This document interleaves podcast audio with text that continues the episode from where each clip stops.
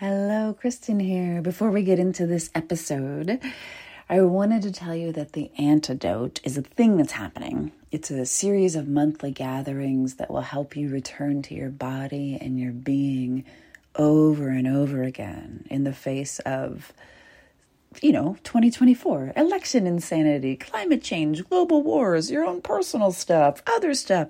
It's crazy out there. And it's easy to abandon yourself and freak out. The antidote is for bringing you home to yourself so that you can be safe in your being, even when the world outside of you feels objectively unsafe.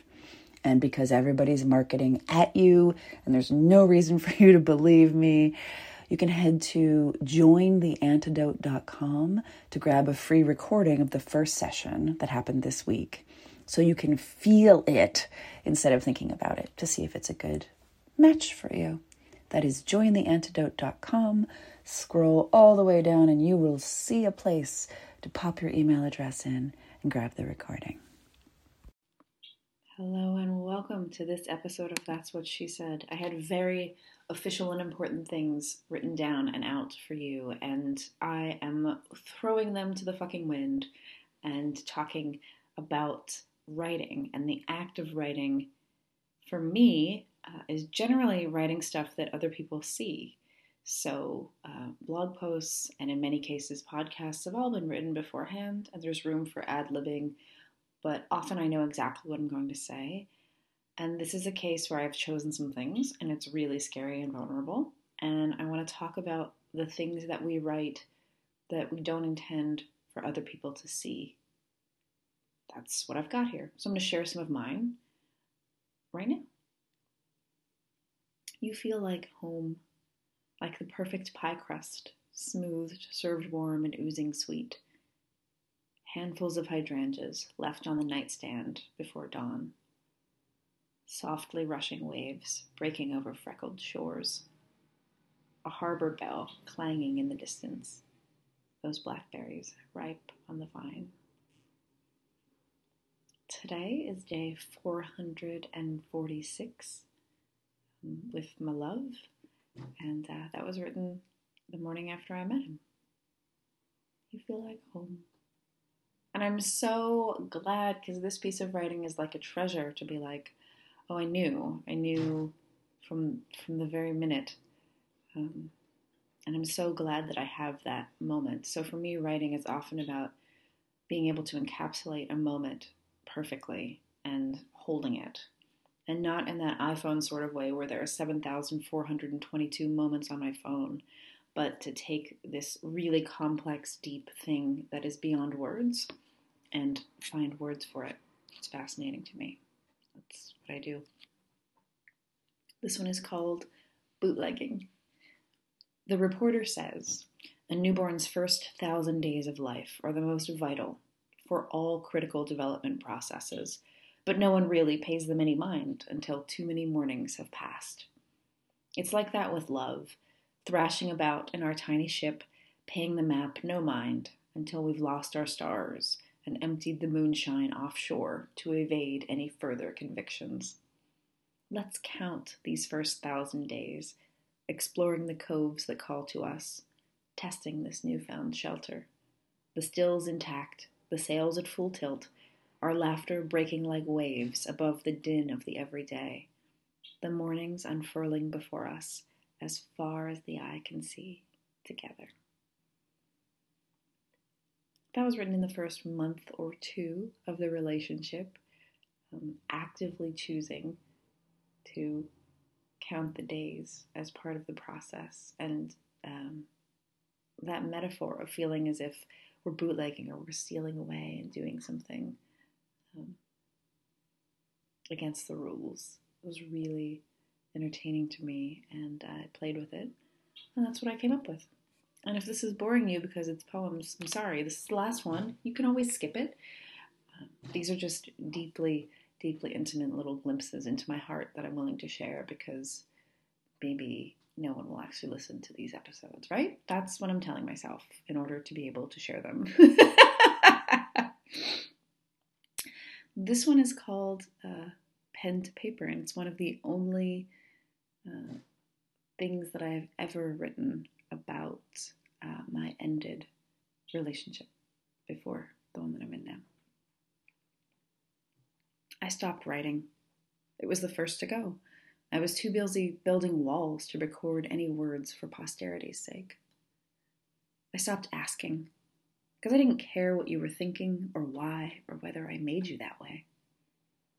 I stopped fucking because what's the point? It will end in rejection, quiet, shame, tears, the bathroom floor. I stopped touching.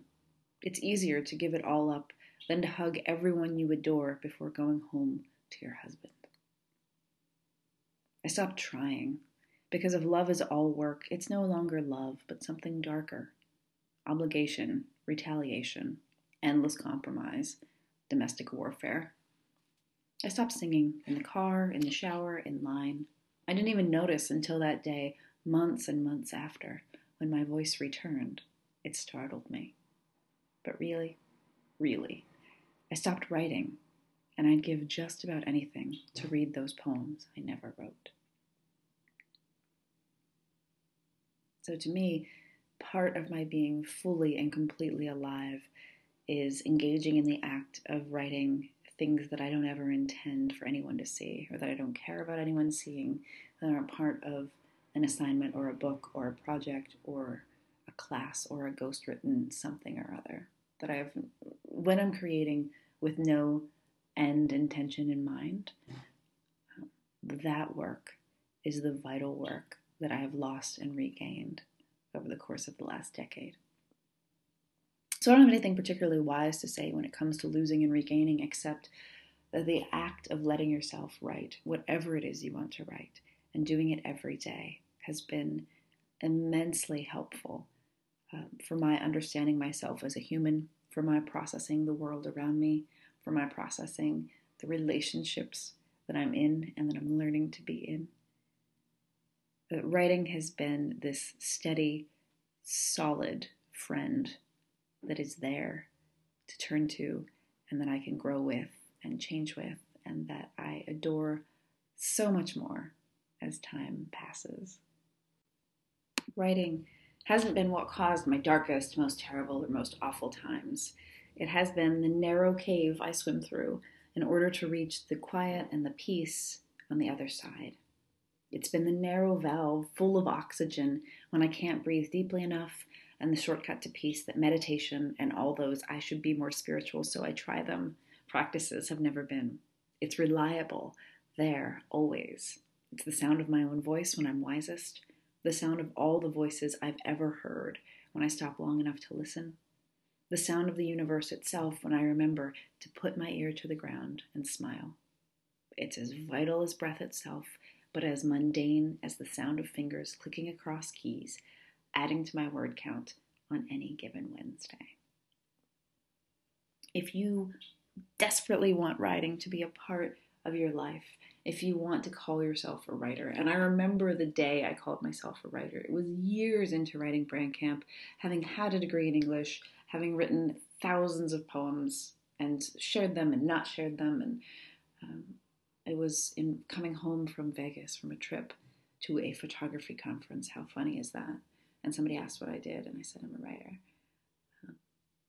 That moment when you choose to say that you're a writer changes everything.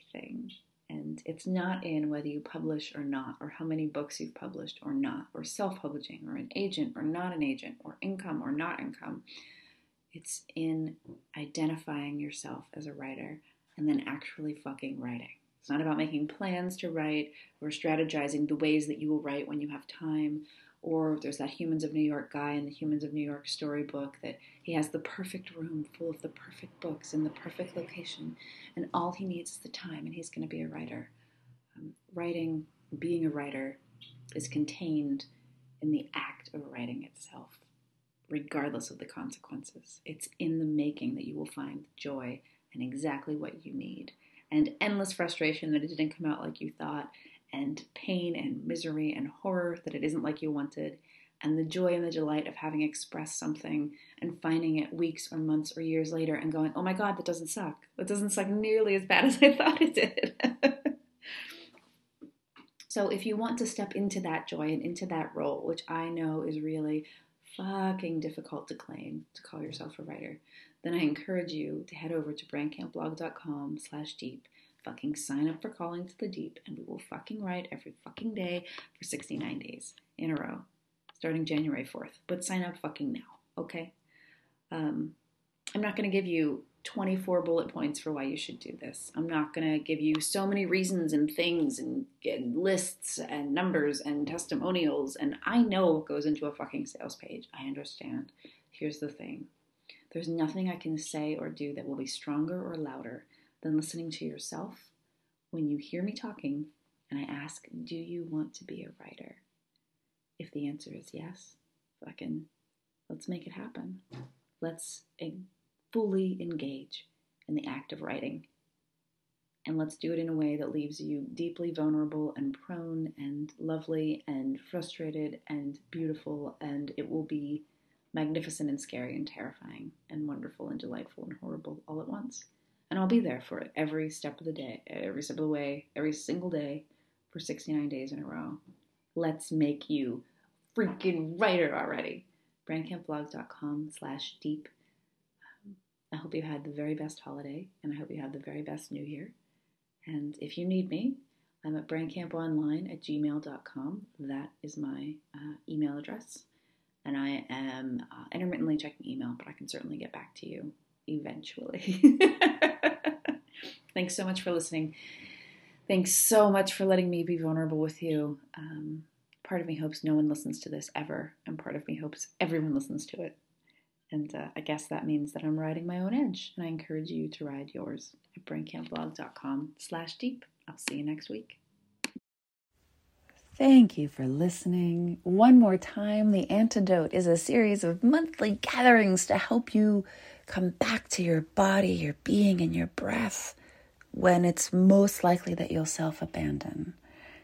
The antidote is the antidote to trying to do everything all alone, all by yourself, while you grow more stressed and you're generally freaking out and telling everyone you're fine, while quietly or not so quietly scream sobbing in a private place between tasks.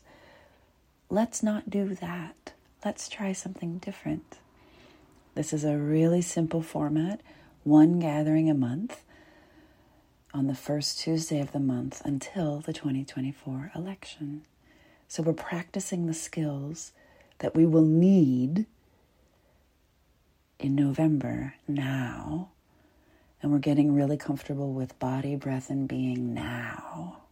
And that's available to you at jointheantidote.com com. There's a free recording. You can sign up, you can get more details. Enjoy, enjoy, enjoy.